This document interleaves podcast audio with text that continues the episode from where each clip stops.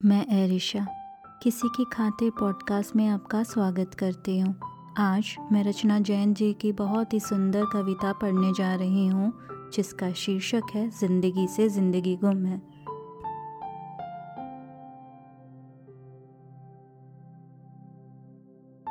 होठों से हँसी गुम है, आँखों में नमी गुम है। कैसे कैसे हैं हालात आज? ज़िंदगी से ज़िंदगी गुम है। वक्त नहीं किसी के पास आज। धन है पर मन से खुशी गुम है। सिमट गए हैं छतों पर सभी। फूलों से ताजगी गुम है। दुख दर्द में साथ है पर बातों में संजीदगी गुम है। होठों पे है इजहार इश्क, पर दिलों से आशकी गुम है। बड़े हो गए हो वक्त से पहले।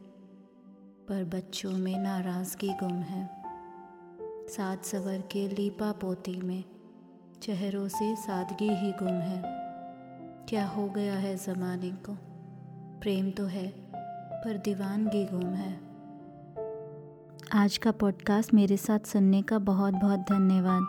उम्मीद करती हूँ कि आपको पसंद आया होगा।